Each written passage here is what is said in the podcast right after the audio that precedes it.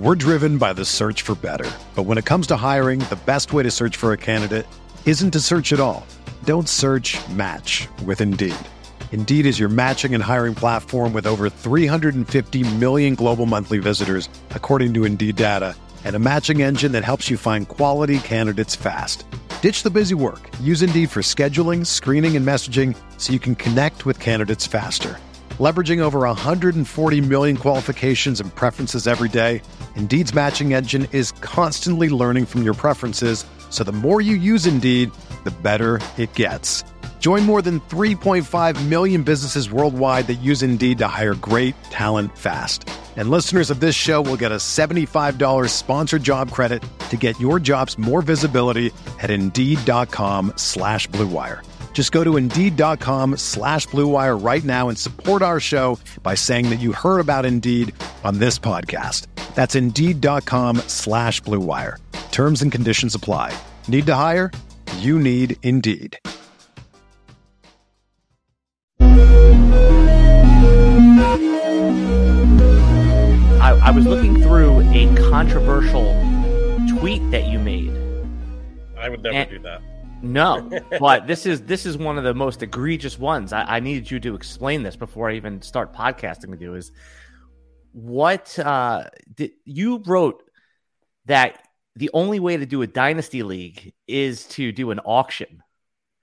Yes, and that you are vehemently uh, opposed to a snake draft. Uh, I, I get why you said it, but explain to the people why, specifically a dynasty league, the only way to do it is an auction.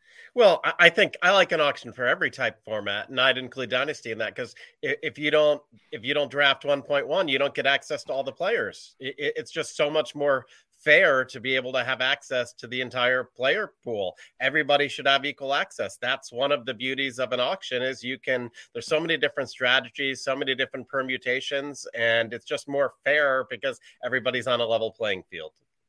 So why do you think, because I've been in, I'm in thirty dynasty leagues. I think twenty-nine is the exact number. Zero of them have even been offered as an auction. Why do you think that's, because you see a lot of uh, auction drafts happen in redraft and best ball, but why do you think almost no, I guess let's call them pickup leagues, like you would a, a pickup basketball game? Pickup leagues are auctions nowadays. Uh, people are resistant to change. That's always been the way that it's done. So everybody just kind of keeps doing it the way that it has been done. That's my best guess. So, but it's time to change that. I mean, every uh, auctions are just every, everybody knows auctions are so much better. So I don't know why, because I'm a I'm a little bit. Yeah, I would say you're right about that because I'm a little skeptical of, of auctions, and I think also because I don't have the experience. Like I know A D P by the time I go into these dynasty drafts, and if I don't know A D P, I think I have a good feel of how dynasty drafters will draft based on how many I've been into them. But when you're in an auction and you don't have that auction experience, and a dynasty league is forever. It's pretty, you know, presumably forever.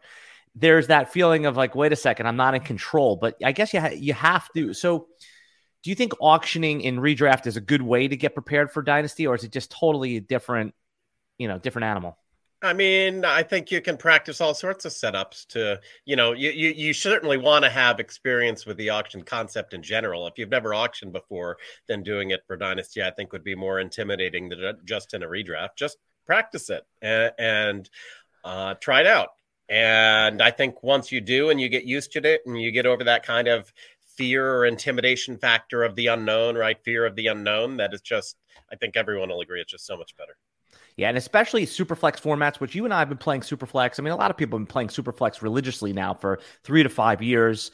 And when you get into Superflex drafts, there's still a good portion of the room that doesn't understand how to value the quarterback and how to allocate budget to that. And that's what we're going to be talking about today. Uh, Mark Stopa, we're going to be talking about Superflex and specifically in dynasty, but it applies to across all, because we know in these dynasty leagues, not only is there no quarterbacks available once the startup draft is over, there's almost no backup quarterbacks. So the idea, you know, we're going to do is try to identify a few sleepers. And sometimes a sleeper, I mean, what do you think? What's a sleeper mean to you in modern day fantasy football? I, I define a sleeper as someone who is undervalued uh, compared to how I see him. I value him more than what the industry does. I value him more than what the consensus does. That could be a first round player. That could be a twentieth round player or anywhere in between. Just somebody who I want on my teams because I value him more than everybody else does. Okay. So do, do you play, you don't play in a lot of dynasty leagues. Am I right about that? You, that, you are. That's, that's correct. I, right. I, when you said twenty-nine leagues, I'm like, holy cow, you're the man.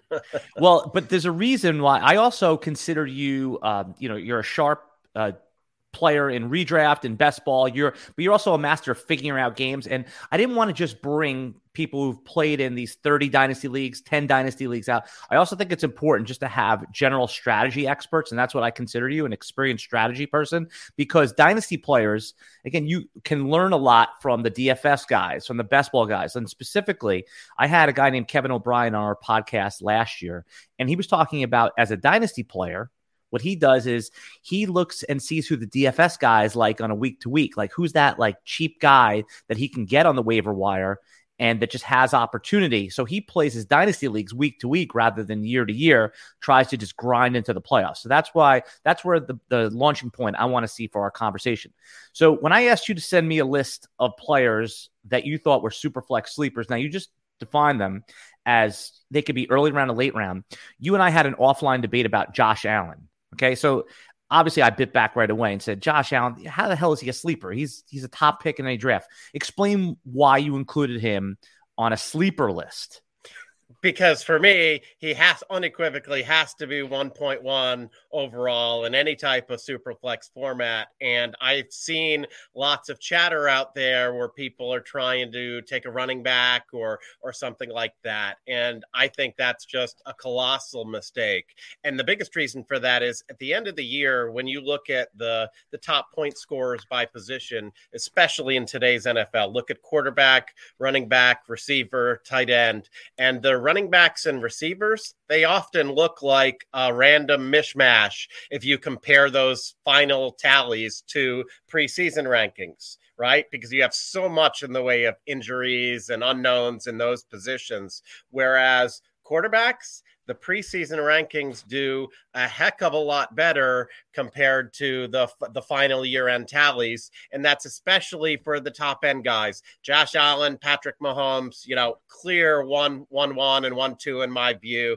And it's just, even though if you hit, if some people say, well, if you hit that top running back early, you have an advantage over everybody else. But so many of them are just unknowns and have injuries and don't pan out. I'd rather have the guaranteed stud for sure in the beginning, which is also why I like auction, because everybody should be able to have access to those guys. And then you can, you know, you can figure out the other positions later on, especially in superflex format. Yeah, I agree with you. And that's why originally I bit back. I was like, what, sleeper, Josh Allen. But then when you explained it to me and then I had like a day to kind of sit with it, I thought what you made was a really sharp point, is that you're going to get into a lot of these superflex drafts and you're going to see Jonathan Taylor, Christian McCaffrey go before Patrick Mahomes. Now, Josh Allen himself, I, I, it's hard for me to even think that anybody else would take one point one, but you're right. I, I have seen some credible dynasty rankers put Patrick Mahomes one one, and I'm not going to argue that they're wrong. I mean, these guys are in a tier.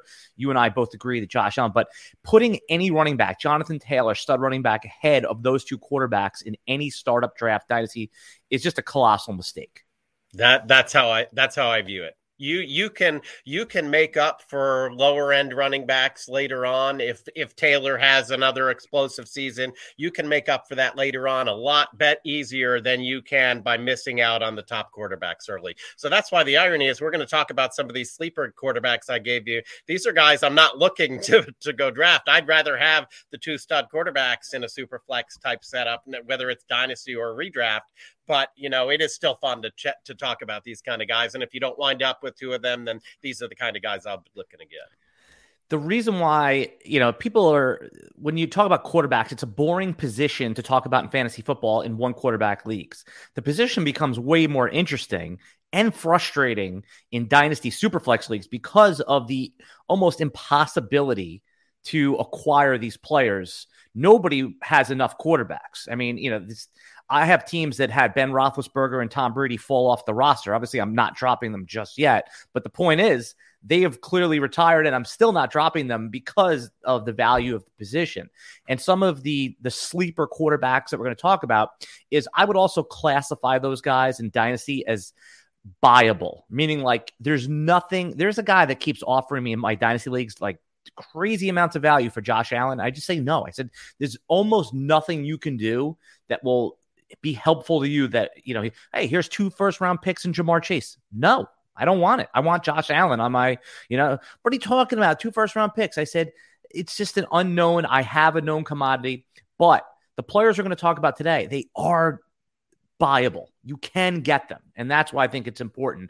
And if you're a Q B two away from competing as a serious playoff contender, I think that's sharp. So before we go though, I just want to let everybody know the RotoWire Dynasty Fantasy Football Podcast, as always, is sponsored by WynnBET. WynnBET Digital Casino, available in nine states. Use code uh, RotoWire to get two hundred dollars in free play cash, and we'll go. We'll talk about them a little bit more.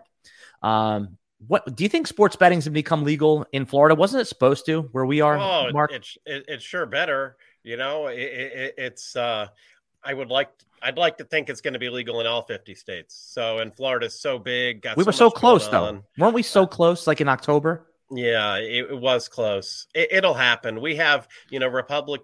We, we have a lot of business-oriented leaders in Florida government, and I, I, I'd be surprised if it doesn't happen sooner rather than later. Okay. That's, I like that optimism because it's time, man. I mean, there's so much sports betting content out there. There's so much, you know, they're embraced by the mainstream now. It, it just, so much fun. I mean, you know, obviously you have to be responsible, but I put it in the same category as you do with, you know, legalized marijuana and, you know, things like that. It's just, let, let's go already here. Let's go. All right. I want to talk about your super flex sleepers. The first one that's, that popped out to me is Baker Mayfield because he's gettable. Nobody likes Baker Mayfield. I mean, when the redraft rankings come out, Mark, he's going to be, you know, Q B twenty-two. Q B nineteen, Q B twenty-seven in some rankings. Why is Baker Mayfield, who some people think the Browns should just cut straight up, why is he a super flex sleeper? When I see Mayfield, what I see is, first, nobody wants him. Okay, because everybody saw he had an atrocious year last year. Everybody saw that Odell Beckham left, went to the Rams, did well all the way through the Super Bowl. So everybody, everybody's crapping on Baker Mayfield now. Well, here's when I did a deep dive on some stats. Here's what I saw. His P F F rating by year, two thousand eighteen, eighty-three point two. two thousand nineteen, seventy-four point four. two thousand twenty, eighty-one point six. two thousand twenty-one, sixty-three point five. Well, what happened last year? Last year, he had a significant left shoulder injury that he played through. Uh, and when did that happen? It happened in October. Well, here's Mayfield's Y P A by month last year. September, nine point eight. Then he had the injury, October, seven point four, November, six point six, December, six point one, and January, four point nine. So he had this injury for an extensive period of time, and that clearly impacted his play. Now, why? What makes me confident that he'll come back from that and play more like he did in eighteen, nineteen, and twenty, where he was a serviceable Q B two? Well, I remember, and this wasn't talked about very widely, but my guy Allen had a left shoulder injury in twenty twenty, and he played with a left shoulder harness for only three weeks. For, for three, four weeks. Here were his splits that year. J- Allen's twenty twenty splits. His his rating in September, one twenty-four. October, eighty-nine. November, ninety-six. December, one sixteen. January, one twenty-two. When did he have that injury? October. That, that's when his rating was eighty-nine. It was very obvious in his splits as he wore that left shoulder harness. Well, that's what Baker Mayfield dealt with all last year, and I, you can see it in the numbers. You can see it in the year by year, comparing eighteen, nineteen, and twenty to twenty-one, and you can see it in the month by month Y P A. And so to me, he's just a screaming value because everybody's going to be crapping on him based on what he did last year. And I think he's likely to revert back to career norms, have a significant bounce back, and now's the time to go get him. Yeah, I, I think that's really sound logic right there. And Baker Mayfield, even if someone just has two quarterbacks on their roster, they're going to be looking to move him. I think that they're cashing out. There's a lot of uncertainty uh, around him. And also there's, here's the one issue I want to ask you about is that Jarvis Landry, by all counts, may not return to the team. I love their, uh, was he third year player now, Donovan Peoples-Jones, but they have a top ten pick. Uh, do you think they'll take a receiver with that pick? I mean, they need some pass catchers for Baker to throw to. I mean, they have that amazing running game with Nick Chubb and Kareem Hunt, but what do you think they're going to do with the pass catching position? I mean, you got to think they're going to look and looking at some talent there. They got a great line too. So, you know, get an explosive playmaker or two out wide and you got a great line, and Mayfield convert, even if he can play in the low eighties P F F, like he had two of his prior three years, that that'll certainly make him a, a uh, Q B two for a super flex type guy, and, and and you'd have massive profit potential for how he's being viewed right now. I like that. And when you're going to talk about like the psychology of a player, I mean, Baker Mayfield knows this is the do or die year for him. This is the year that's going to decide if he's going to be signed to a five-year max extension where he, he makes the thirty-five, thirty-eight a year, because they will give him that if he has a big year, or does he start going the Sam Darnold backup route where he gets, you know, he gets opportunities. And so this is a, a, a make or break year. And, and obviously the psychology of players will be, hey, when your back's up against the wall, when your replacement's in the room, you have to, to be aware. I think one of these high end backups, they, they may bring somebody in this year that's, you know, not like a superstar, but you could see like an Andy Dalton, someone like that getting signed there to push Baker Mayfield, and a veteran saying, hey, why don't I go sign with the Browns? It's a pretty good team. And Baker Mayfield, if he falls on his face, I'm going to get an opportunity. So I, I like that pick a lot. Uh, so another player, let's move on. Do you have anything else on Baker Mayfield, or you want to? I'd say if anybody's not sold, read what Matt Hasselbeck said about the impact of wearing a left shoulder harness for a quarterback and his accuracy. That's part of what pitched me on the splits that I described to you. Not many people have read that. It was very lightly talked about when after Allen's twenty twenty, and everybody's just overlooking it, I, I think, on Baker. So we, we got it. Yeah. And and Baker Mayfield also is, he's kind of like a wrestling heel. Like people don't, they like to root against Baker Mayfield, except if you're in Cleveland. But a lot of people are like, ah, oh, he's in these commercials. He carries himself like a superstar, and he's kind of been like, nah, you know, it, it, bust. Uh, to date, he's been a bust as the number one pick, but I'm with you. I'm buying Baker, especially in these dynasty. If you want, if you're sitting there at pick one ten, one nine, wait till you're on the clock. Dangle that carrot out for someone. I bet you'll get Baker Mayfield. You might be able to return, you know, your first round pick alone. We'll see. Yeah, it's going to be interesting with dynasty players. Nobody wants him. All right, second player we're going to talk about that was on your list that I really liked is I, I've been touting. Um, a lot of people have been touting, but I, I like Mitch Trubisky's chance to land. I mean, he it, to land a starting gig, and if not, at least be in a, a camp competition. Uh, did Mitch Trubisky get a raw deal? Was explain how maybe the year in Buffalo was helpful to him. Well, it sure seems like the Bills brass are going over their top, over the top in their praise of Trubisky. You know, their general manager Bill Bean said he's the marry your daughter type. Uh, I mean, just over the top stuff. So he he he seemed to have a really good reset. Uh, you, you know. Obviously a talented guy, early draft pick, only had the one chance in Chicago. He's going to get another one now. There's too many quarterback needy teams. Uh, I, I look at Indy, Denver, Pittsburgh, something like that. He's going to hit at one of those, and some of those are really good situations. Um, so I, I like him as a, you know, flyer upside type guy, and it, it, you can get him at a price where if it doesn't work out, then it didn't cost you very much. But I think there's big upside there, especially since I think his legs are underrated and his athleticism is underrated, and that's what we're looking for for quarterback fantasy scoring. You know what? I never thought of Indianapolis. I have, you know, I'm writing up a, a little predictions article for free agency, especially the quarterbacks, which is one of the most interesting this year. It'll probably end up being boring. Everyone goes back to their own team, but uh, the Mitch Trubisky to, uh, to Indy, I never thought about. Uh, you know, there has been talk about Carson Wentz, them not bringing him back, which wisely they probably should not do. Carson Wentz is now going the Andy Dalton route, right?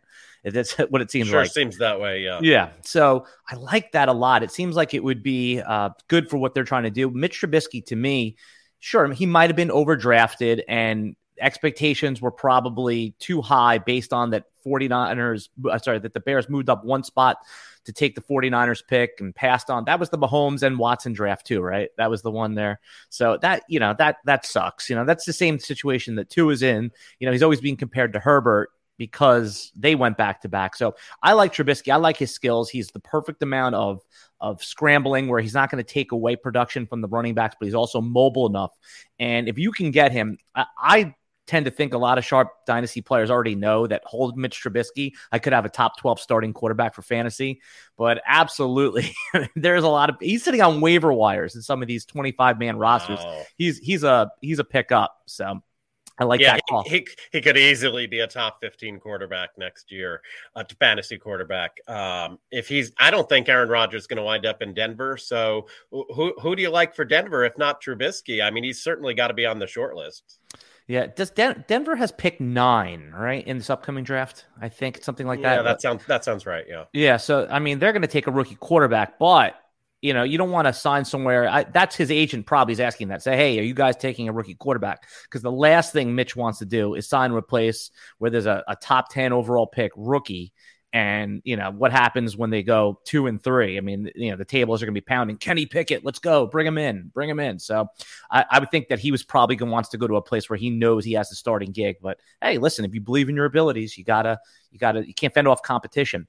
Uh, the other place where just talking about Mitch is for some reason, if it doesn't work out for Mitch Trubisky, you know, the Buffalo Bills uh intimately, uh, their head coach, who now the Giants head coach, Brian Daboll, I mean, he could end up backing up Daniel Jones. I mean, that's a similar style. It would be interesting to see Trubisky uh, if he if he thinks he can compete. If Daniel Jones falters early down, uh, I, I would say that maybe the Giants would be an interesting landing spot for him too. All right, moving along here. Uh, another player that I had on my list here as a super flex sleeper. Now, it's going to be tough to get him, but he is gettable in Dynasty, is Zach Wilson. Zach Wilson, everyone, again, he, he kind of falls into that Mitch Trubisky narrative where, hey, he was overdrafted at two. Nobody thought he should have been the second quarterback off the board. Maybe a couple people. Didn't have a great first year, but the Jets look like, you know, they could end up taking a pass catcher with some of their picks. Uh, Zach Wilson's been the subject of trade rumors because the Jets could package him with their two first rounders. Uh, do you have any, even though you hate the Jets, let, let's put that aside, because I know you're a practical man to talk about fantasy in its own realm. Uh, do you see Zach Wilson as a player that can launch into the top twelve, top fourteen quarterbacks next year? I, I didn't have him on my list, so it's on my list. I, I, I'm going to say there's others I like more than him for the price. Um, I, I mean, I, I suppose he could, but I there's there's others I'd rather rather have. Um, I didn't see enough last year that got me excited, and there's not a lot about the Jets setup that I love. So, you know, maybe that's a no. Calling, that's a no. You're calling me out on some bias there, but yeah, I don't have Wilson. Well, what do you like about Wilson that, that you think I'm missing? Well, I think there's so when you talk about super flex quarterbacks, one of the things, especially with dynasty, because remember in redraft, we can make trades, we could drop players who could pick them up. Remember, there's no waiver wire in dynasty leagues with super flex, meaning that there's no quarterbacks you could pick up. Sure, you could pick up Cooper Rush when when uh, Dak goes down, and and Taylor Heineke. Wow, let's go get him, right? Those. So I don't want to say there's zero, but the one thing Zach Wilson is guaranteed is he's going to take every snap for next year as long as he's healthy. Okay. And even there is no job security risk for Zach Wilson next year. He would have to be, let's say, the, the one of the worst quarterbacks in the history of the N F L to even have job security threats in two thousand twenty-three. When usually, and there's exceptions to every rule, when you get a high, when you're the number two overall pick, you're going to get three full seasons of complete failure before they even think about pulling the plug on you. So, the job security alone and the basic floor of being the starting quarterback, I think, outweighs the risk of him being bad. Because let's say he's a terrible quarterback. He's going to get you fifteen fantasy points a game. That's the thing you want.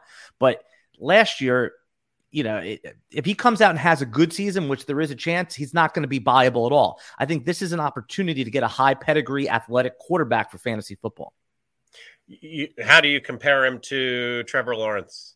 But Trevor Lawrence is a sec is a top fifteen super flex startup pick. So you obviously Trevor Lawrence, the The it's a similar. I mean, the pedigree is much higher. For I mean, I'm sorry, not the pedigree. The probability of him hitting are higher because he's been like an all-time prospect. But his draft cost has barely been hurt. He went from being pick eight A D P last year to pick fourteen or fifteen. So his value has not fallen that much. Whereas Zach Wilson, he was going in the third and fourth round of Superflex startups that included rookies last year, and now he's like a you know seventh round pick. He's going right around Q B seventeen, Q B fifteen. Lawrence is still Q B six. Okay, I'll give you that one. I, I you make a compelling argument there. I'll, I'll, I like that. Yeah, I mean, I, like I want in, in round two, like you said, I want to take that in round one. I want to take my quarterback, and if Jonathan Taylor or you know, or I'm trying to think of. Let me just look at the most recent startup I did to tell you who you who you could take if you if you secure that good first quarterback in these startup drafts. Let me see who I got here.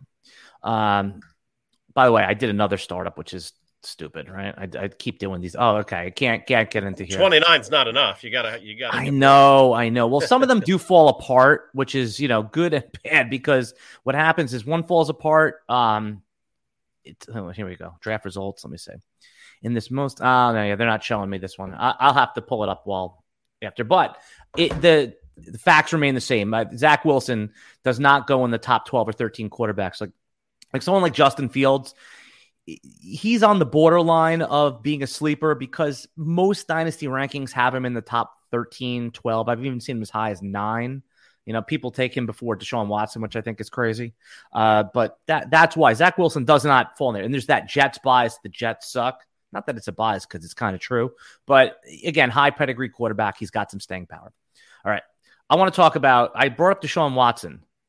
That That links me to Davis Mills. I love that you have him on your list. I'm just going to give you the floor, and then I'll fill in the blanks because I could. This is one of my favorite Q B prospects from last year.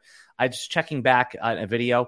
I thought maybe Davis Mills could be a, a late first round pick last year. Mario and those guys at RotoWire, all the smart guys, told me I was totally nuts, but maybe I was proven right a little bit here, right? Well, you know, Davis Mills is interesting because mo- you take your typical fantasy football player or fan just kind of sees, certainly last year, oh, the Texans, they're going to be terrible. Mills is just there because they don't have anybody else. So there's like zero expectations. But then I look at his Q B rating by month. In September and October, it was eighty. November went up to ninety-six point six. December, one oh two point three. Mills really played well down the stretch. He, he, he, the Texans were two and three in his final starts, and those Q B ratings, I mean, from week thirteen on, he had a one oh two point four quarterback rating and a nine to two touchdown interception ratio. I mean, he was really doing some solid stuff there and, and was showing growth over the second half of the year, more than maybe any of those other more highly touted, earlier drafted rookie quarterbacks. That makes me feel like the general public is probably overlooking how good he could be. What what if he's going to be the best rookie quarterback from that class and we just don't know it yet, or the general public just doesn't know it yet? There's certainly signs of the possibility of that we saw last year. And that's how I define a sleeper, somebody who has the potential to be a lot better than what the public is giving him credit for. And and so, you know, what's your take on Mills? Why do you like that? So when Davis Mills was coming out of high school into college, he was the number one ranked na- nation- nationwide quarterback, not Trevor Lawrence. Trevor Lawrence quickly ascended to the uh, generational prospect only after one year, and rightfully so. Davis Mills suffered two severe knee injuries in college, which you know drove his stock, his stock price, his his draft price way down. But this is a player that if we redrafted the twenty twenty class today, he's a first round pick. I mean, it's not even a question, right? I agree with that. That's yeah. that's certainly true. Yeah, I mean, we would we could debate whether he might go ahead of Zach Wilson. If, you know, if teams were redrafted, I don't, I mean, you know, he's certainly in the mix. So, all right. So now there's some uncertainty because Deshaun Watson has not yet been traded. And the teams that could trade for Deshaun Watson that have the ammunition are the Jets and the Giants and the Eagles. All three of them have a young quarterback that people can poke holes in. And so the assumption by many dynasty players is that if the Deshaun Watson trade happens, freeing up Mills to be the unquestioned starter, is that they would have to compete with Daniel Jones, Jalen Hurts, or Zach Wilson. That's it. So I think that's what's depressing Davis Mills' price. But what you correctly identified is that Davis Mills is going to open the year as a starter. I think that they know that. And they're like, hey, wait a second. We may have struck gold here. And now we could trade Watson for assets that are non-quarterback related. So to- I love this play. He, go ahead, Mark. To- totally agree with that. I mean, if you're if you're posting a quarterback rating over one hundred multiple weeks like he was doing from week thirteen on last year after Tyrod Taylor got injured again and and and he came back in and played, I mean, you don't have quarterback as a need, certainly not a franchise-altering one, and you can trade Watson for other stuff. So I, t- I totally agree with that. Yeah, I mean, what would the Carolina Panthers give up for Deshaun Watson? They would, I mean, they would give up their pick eight or nine, whatever they have, pick eight. It'd probably cost them D J Moore and then a future first. Could you imagine two first round picks coming in? So you have pick nine where they could take a high pedigree receiver or fill any other needs they have on the offensive line. You have a player like D J Moore and you get another first round pick. Carolina would do that, and and Houston would do that, right? I mean, now you have Davis Mills with a, an additional star wide receiver. Uh, I love this pick. He's going Q B thirty in these drafts, Mark Stopa. Q B thirty. He should probably be going ahead of some of those other, you know, I, I probably would rank him for two thousand twenty-two. Who's going to have more fantasy points, Davis Mills or Baker Mayfield, someone who we both agreed is a sleeper? It's a question, right? It's a yeah, question. That's totally fair. Yeah, that's totally fair. I, I agree with that. And, and I, I think, you know, who knows how long the Watson legal drama might play out. And the reason he hasn't been traded yet is because teams are waiting to see how that unfolds. And uh, until that happens, just keep liking Mills more and more. Look at this humble brag right here, Miz Sanchez. We get it. You drafted Davis Mills in the third round of your rookie draft. I do not like people like you because you took him away from me when I was trying to wait for him. So, you know what's funny every year? Well, actually, you know what we're going to do right here? Because I have a point to make about the third round of rookie drafts. But first, we're going to take a quick break for a word from our sponsors. We're driven by the search for better. But when it comes to hiring, the best way to search for a candidate isn't to search at all. Don't search, match with Indeed. Indeed is your matching and hiring platform with over three hundred fifty million global monthly visitors, according to Indeed data, and a matching engine that helps you find quality candidates fast. Ditch the busy work. Use Indeed for scheduling, screening, and messaging so you can connect with candidates faster. Leveraging over one hundred forty million qualifications and preferences every day, Indeed's matching engine is constantly learning from your preferences, so the more you use Indeed, the better it gets. Join more than three point five million businesses worldwide that use Indeed to hire great talent fast. And listeners of this show will get a seventy-five dollars sponsored job credit to get your jobs more visibility at Indeed.com slash Blue Wire. Just go to Indeed.com slash Blue Wire right now and support our show by saying that you heard about Indeed on this podcast. That's Indeed.com slash Blue Wire. Terms and conditions apply. Need to hire? You need Indeed.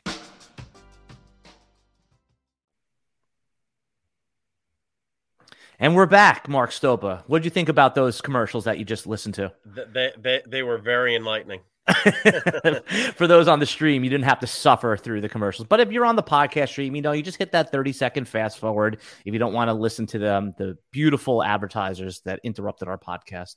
Um, okay, here we go. It's, before we left, we were talking about a uh, the third round of rookie drafts, and it's going to apply to this year too. So in Superflex drafts, rightfully so, in most years, those quarterbacks get pushed up to the top picks. Sometimes, you know, there's people that were pushing Clyde Edwards-Helaire up draft boards and, you know, up in rookie drafts to the one one and not taking quarterbacks that year. And obviously that's crazy, right? I mean, you have, I mean, if you took Jonathan Taylor, maybe you're a little bit happier, but for the most part, and I think, again, this, this is going to be a problem this year. People are going to push up Malik Willis, the um, dynamic quarterback out of, out of Liberty, especially if he goes to a good spot. And, but they may take Breece Hall ahead of him, a running back, but there's always quarterback value to be had in the second and third round of rookie drafts. It happened with Jalen Hurts. It happened with Davis Mills. And this year it could be, so I guess the advice is look for the quarterbacks that get drafted in the second round or later of real N F L drafts that have a chance to start. And those are guys you want to get in those rounds.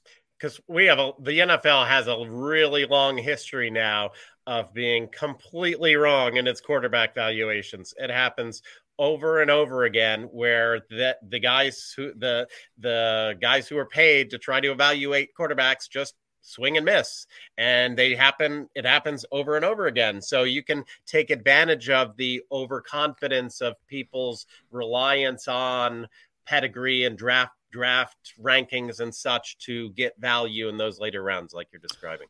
Yeah, I mean, you know, I, did, there was a couple of things in the chat while you were talking, and it, the chat, you know, I love the chat and live streaming and podcasts because they really do add a little bit of flavor to what we're talking about. And someone said, who's your Q B one in Dynasty? I mean, you and I, we, we could, it, it's not even close for us. We have Josh Allen in a tier by himself, even though, and there's a great case for Patrick Mahomes to be the Q B one. It's just, you saw what happened this year. Even in a bad year, he was only, what, Q B six, so the upside's there. But you're talking about now Josh Allen. Is, uh, you know, I'm going to let you say it because this is your beautiful baby boy, uh, Josh Allen. well, why is Josh see, Allen? Yeah, but why does Josh my... Allen have that the floor-ceiling combination? Go ahead. I, I mean, what we're seeing from Allen is a combination of throwing and rushing that we have arguably never seen in the history of the N F L. And he's just now entering his prime. I, I mean, here's one way I like to describe that. In, in the history of the N F L, there have been two games, not just in the playoffs, playoffs, regular season history, of the N F L, two games where a player had three hundred yards passing, sixty-five yards rushing, and four passing touchdowns. Those were Josh Allen's two playoff games this past season. Ever. And, yeah. and so, and you can extrapolate things like he's the only guy in his first four years to have one hundred passing touchdowns, thirty rushing touchdowns. You know, it used to be that the good rushing quarterbacks, like from yesteryear, like a Steve McNair, he'd have eight rushing touchdowns one year and then he'd have none the next year. Well, Allen is doing it every year. So the consistency that he brings, both passing and rushing, the massive upside, the floor, it's just, it's everything you could want. It'd be crazy to take anybody else. And if they sign a running back of note that's, you know, presumably going to take away a few goal line touchdowns, let's say they sign Leonard Fournette or trade for Saquon Barkley, something like that, it wouldn't bother me at all because his touchdown upside, Josh Allen's touchdown upside, might go from like nine to like six and a half projected. It's not going to be, they're, they're not going to get on the goal line and not use Josh Allen as, you know, they understand. They're not, the franchise aren't like, hey, this is our quarterback for the next fifteen years. They hope that, but the Super Bowl window opens and closes so quickly. And I I haven't looked at the Super Bowl odds. But my guess is that Buffalo is number one or number two, right? As it's, far as Bills and Chiefs are both like plus seven hundred, plus seven fifty, depending on which site you go on. And if you look in three years from now, if you have the crystal ball, there's no way you could you could predict Josh Allen will be there and be great, but you don't even know what the rest of that team will look like. So teams are not going to save Josh Allen. Uh, they may take a little wear and tear off him by getting a, a banger on the goal line, but who knows? Speaking of which, though, uh, do you think, uh, do you see that the Bills have that? Would you identify running back as an area of need for the Bills? I, I'd say yes, that I'd say more generally that yards after catch is an area of need. If you look at the yards after catch for the top quarterbacks in the league, Allen's were really low. And so they could use like a, a third down James White kind of guy out of the backfield. I could see that as a need. I like a potential Barkley fit if they can make the money work. So they need somebody, a yards after the catch kind of guy. And if that could be a backfield guy, all the better. I mean, Devin Singletary did carry the load for those last six weeks of the season. I mean, he looked every bit like a, a workhorse running back. Um, you know, a lot of a lot of dynasty questions that I get have to around Zach Moss. Is Zach Moss almost droppable in some of these deeper di- and sorry, in these shallow dynasty leagues? Is is Zach Moss dead, or is he just maybe it didn't work for this year? Do you, you see him having a role? I I, I think that it's probably fifty percent that he's not Play, with the team next year, that he gets cut. I think it depends on their offseason moves, uh, like whether they're able to add somebody. If they add somebody like Barkley or anybody like that, then uh, Moss is Moss is gone. But if they aren't able to add somebody, then I could see coming back in the same type of role, which is a very frustrating one and doesn't have a lot of value because Singletary has clearly emerged and Moss is like the short yardage banger guy. But how much value is there in that really when they've got Allen who takes so many of the goal line touchdowns? We talk about super flex sleepers. One of the questions that's going to form dynasty rankings, and that, you know, I have Trey Lance and Jimmy Garoppolo listed as if Lance is the starter. I have him as Q B eleven or nine, something like that in my dynasty rankings right now. And then I have Garoppolo around twenty-four with upside. I mean, that's probably a low ranking. Of, so how does this whole situation play out? Get, and, and when I say, obviously you don't have a crystal ball, but give me probabilities. One of Garoppolo staying where he is, Lance becoming the starter and successful for fantasy.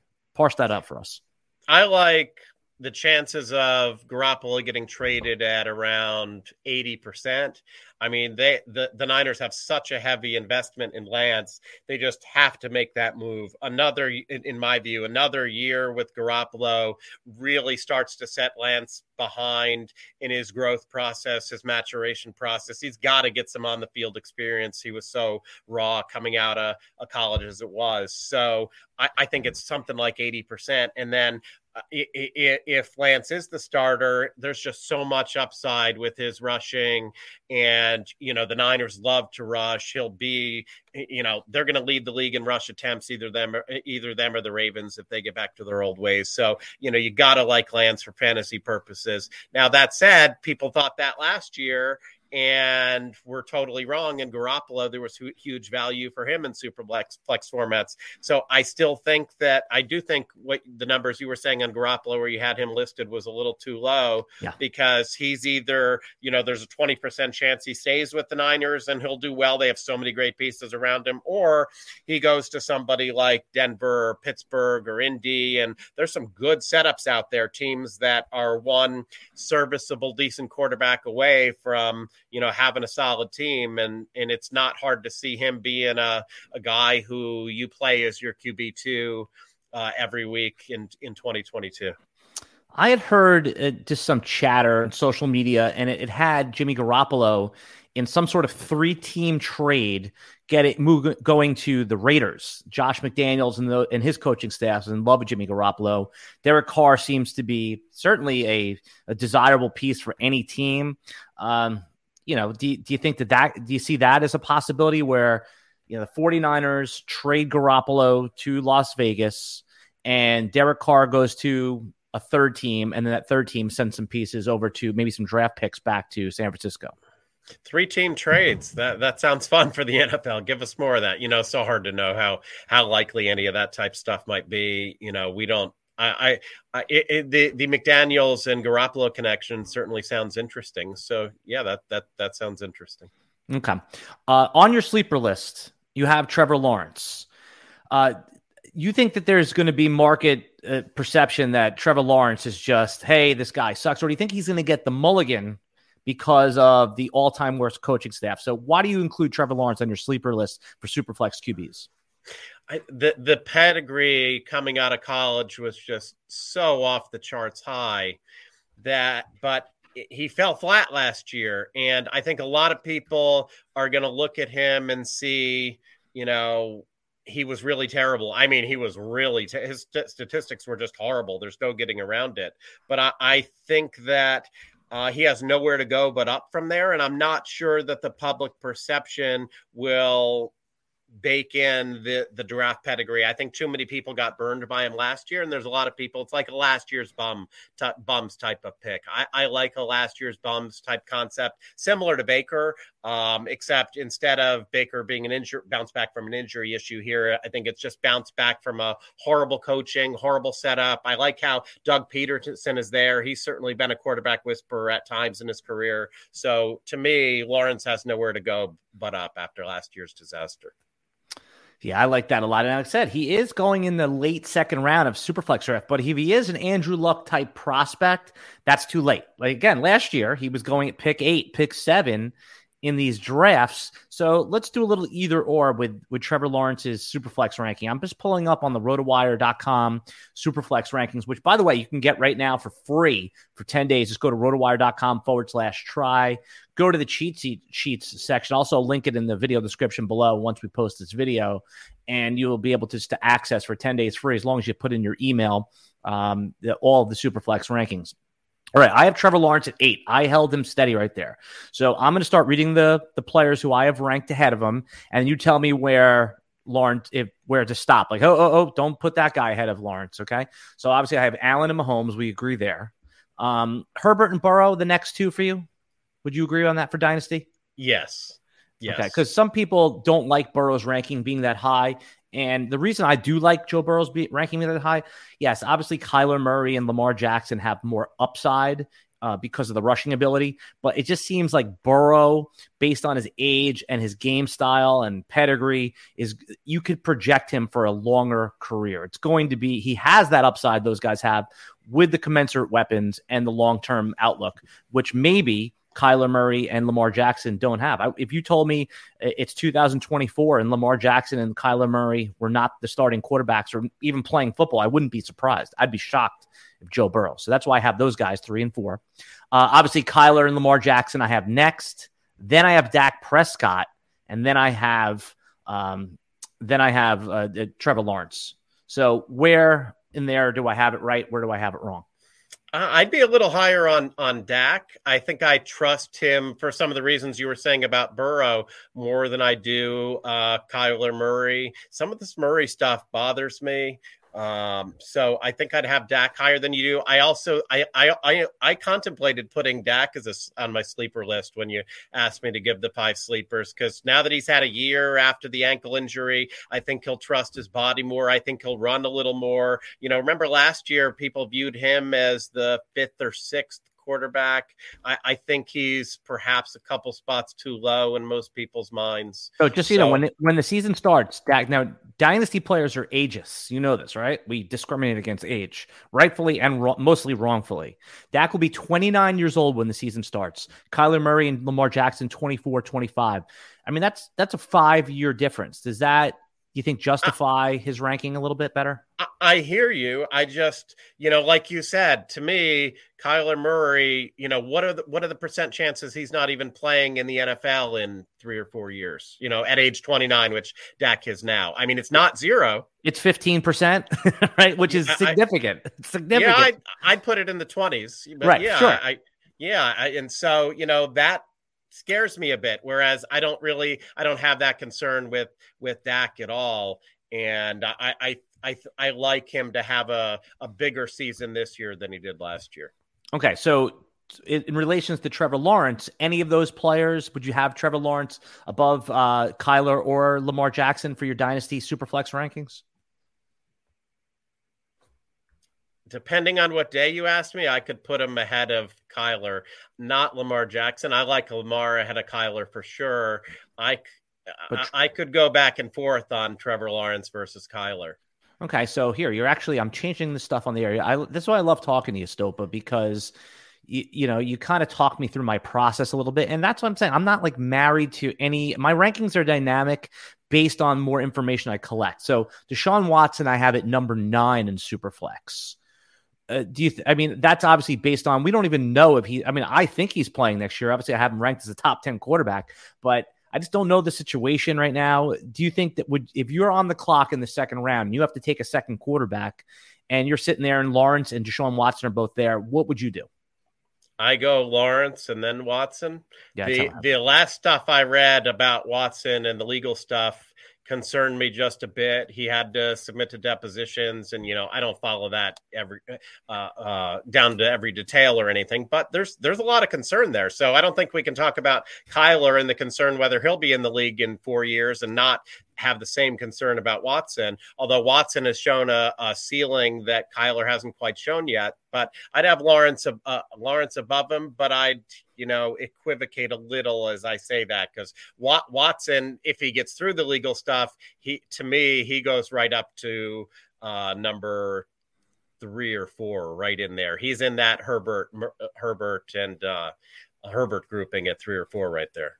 Yeah, I, I would say four. It's more of a, a- with him and Burrow and Herbert, I can't yeah. not take him at three, man. I mean, what a, you know, just, yeah, yeah I, I agree with that. Yeah.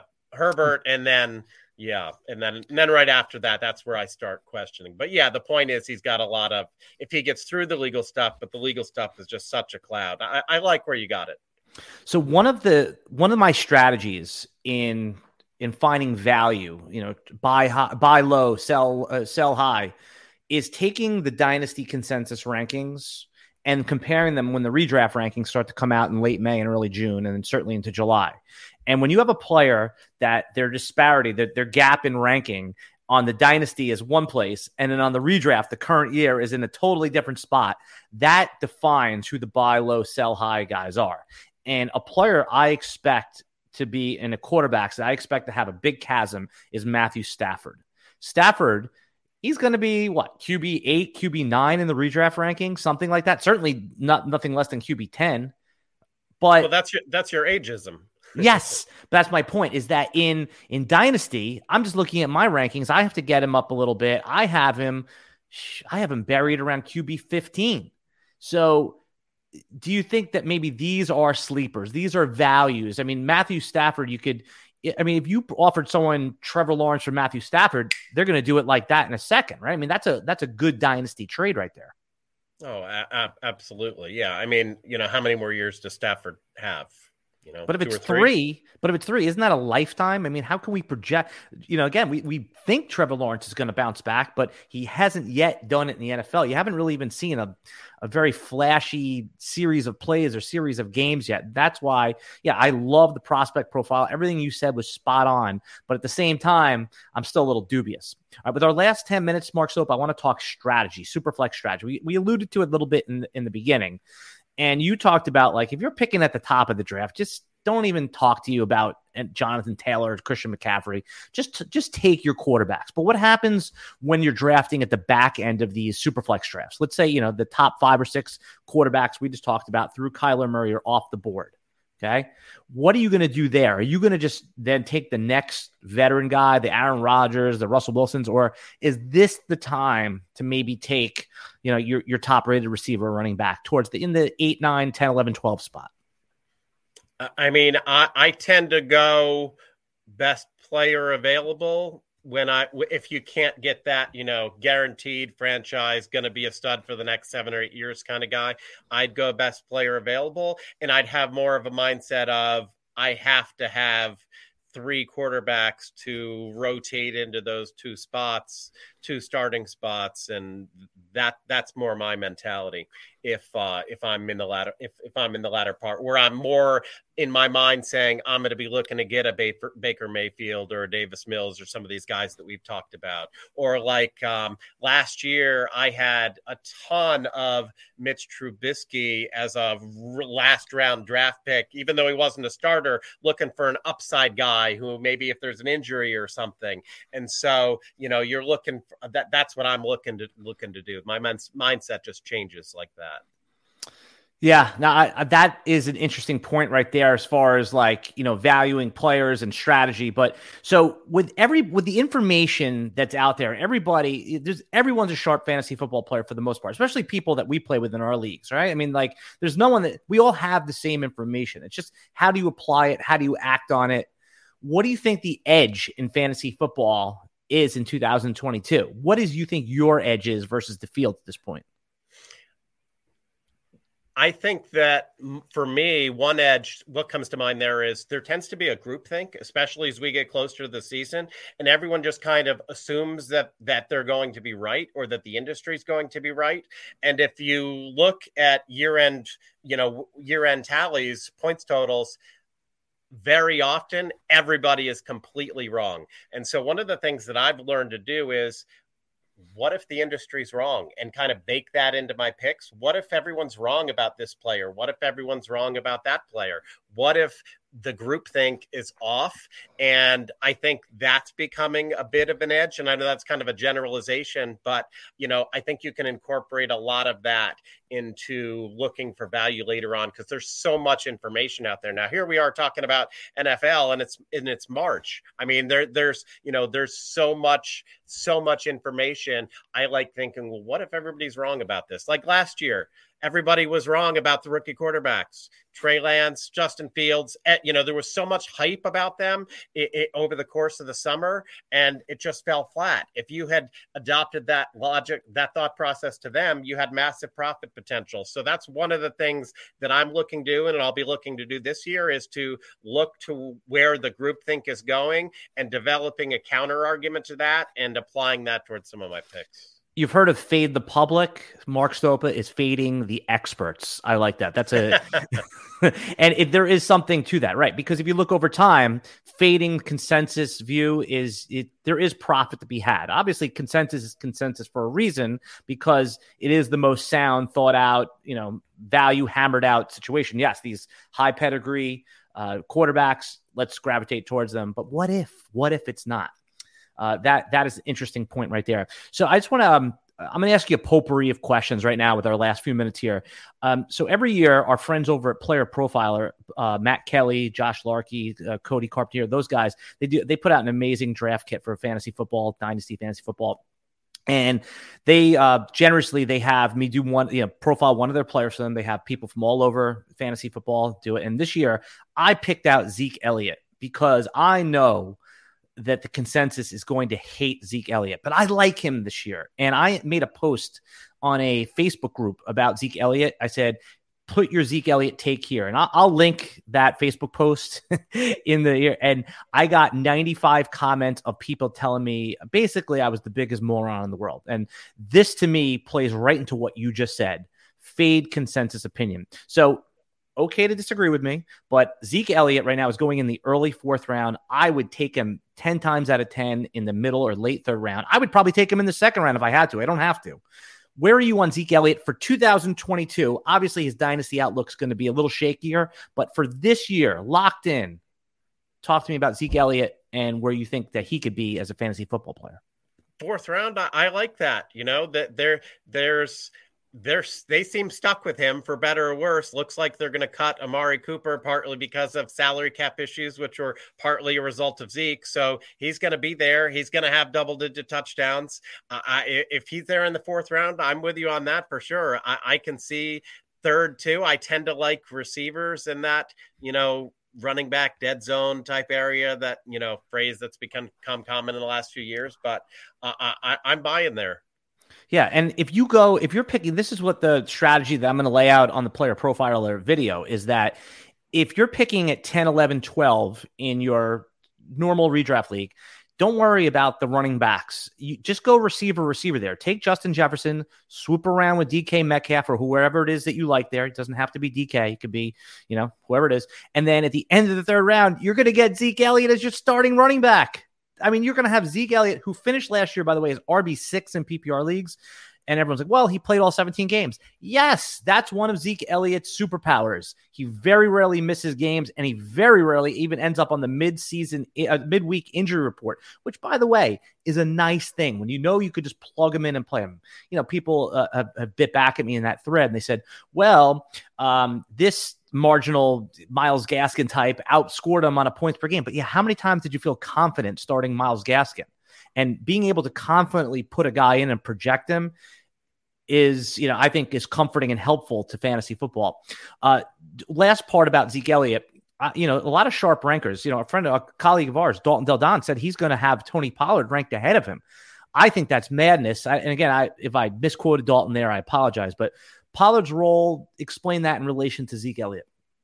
You know, I, I be that's one of the bigger stories that I'm sure we'll see lots of chatter on this summer, because on an efficiency basis or a per touch basis, Pollard has arguably been better. They're used in a little different roles, which partially explains that. It did seem like Zeke was playing through injuries last year, which partially explains it. But, you know, give me touch volume uh, uh, uh, for my running backs. Give me the guys who are getting the red zone touches. And I totally agree. There's something to be said for your R B one being somebody who you don't ever have to worry about whether he's going to play or feel like, gosh, do I want to start him this week or not? You know, you can just leave him there. I mean, one of my best teams last year in Scott Fishbowl, uh, I made it to like the finals or semifinals or something like that. I, he was a weekly play every week, just left him there. And there's something to be said for that. So I, I'm with you on that. And if you're really worried about him being injured, which I don't know why you would, he's played fifteen games in every season except for one, you can get Tony Pollard. Sure, he'll be a little bit of a high-end handcuff, but he probably has some standalone value too. At Mark Stopa on Twitter, you did it again. People should follow you. You're one of my favorite follows on Twitter, one because of your fantasy football, let's call them pepperings. I, I like your takes on there. Um, you're always up for spirited debate. I think that also, you know, you you comment on uh, pop culture discourse. In a sense, when I say pop culture, I mean current events more. Uh, I, I enjoy your Twitter. It's one of my favorite follows on all of Twitter. I encourage people to go to at Mark Stopa on Twitter. Is there anything else that you're promoting right now that you want people to know about before we get out of here? I appreciate you asking. I just, you know, I, I sometimes talk about the crazy world that we're in and try to get people to see how, you know, some government corruption is out there, and just let's, let's, you know, all support each other in these crazy times that we live in. Yeah, I'm also going to put the um, the Amazon link to your book. You wrote a, a book about uh, corruption, and, you know, some people call you a kook. Uh, some people say you're crazy, but you know what? I enjoyed your book. I thought it was a good read, and I think that um, when more people that are throwing mud at you, the more I'm interested that why are they throwing mud? If it wasn't, if there wasn't truth in your book, they wouldn't be slinging mud. They would just be like, oh, they, they, you would get no attention at all. So uh, you constantly calling attention to corruption is interesting to me, and plus, you're an entertaining, you are an entertaining storyteller, and that's why I love having you on the podcast, and that's why I love talking to you offline stuff, because uh, I could listen to you for hours because I think you have interesting t- takes and you're an interesting guy, and I'm happy that uh, we've become friends over the last couple of years.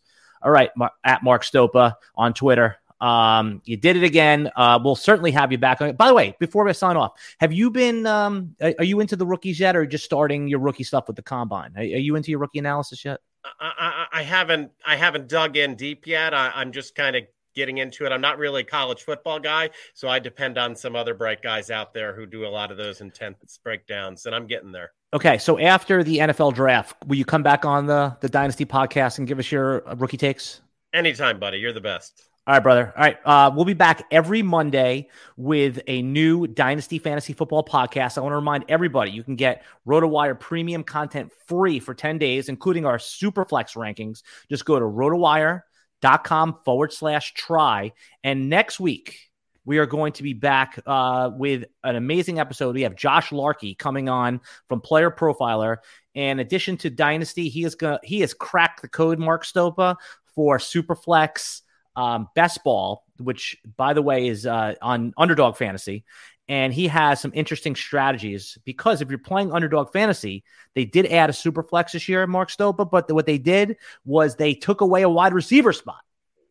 Oh, interesting. That so sounds went, fun. Yeah. Sounds so there's fun. Only two wide receivers. So, I mean, logic would say leave wide receivers to like the seventh round, right? So I got to dig into that. That sounds fun. Yeah. So if you play some underdogs here, remember, and this is a tip that Josh will talk about, that they didn't just add Superflex. They changed a wide receiver to a Superflex. All right. Uh, we'll be back next week with Josh Larkey. Bye, everybody. Noise, noise. The sun goes down on my side of town. That lonesome comes to my door, the whole world turns. Everyone is talking about magnesium. It's all you hear about. But why? What do we know about magnesium? Well, magnesium is the number one mineral that seventy-five percent of Americans are deficient in. If you are a woman over thirty-five, magnesium will help you rediscover balance, energy, and vitality. Magnesium supports more than three hundred enzymatic reactions in your body, including those involved in hormonal balance.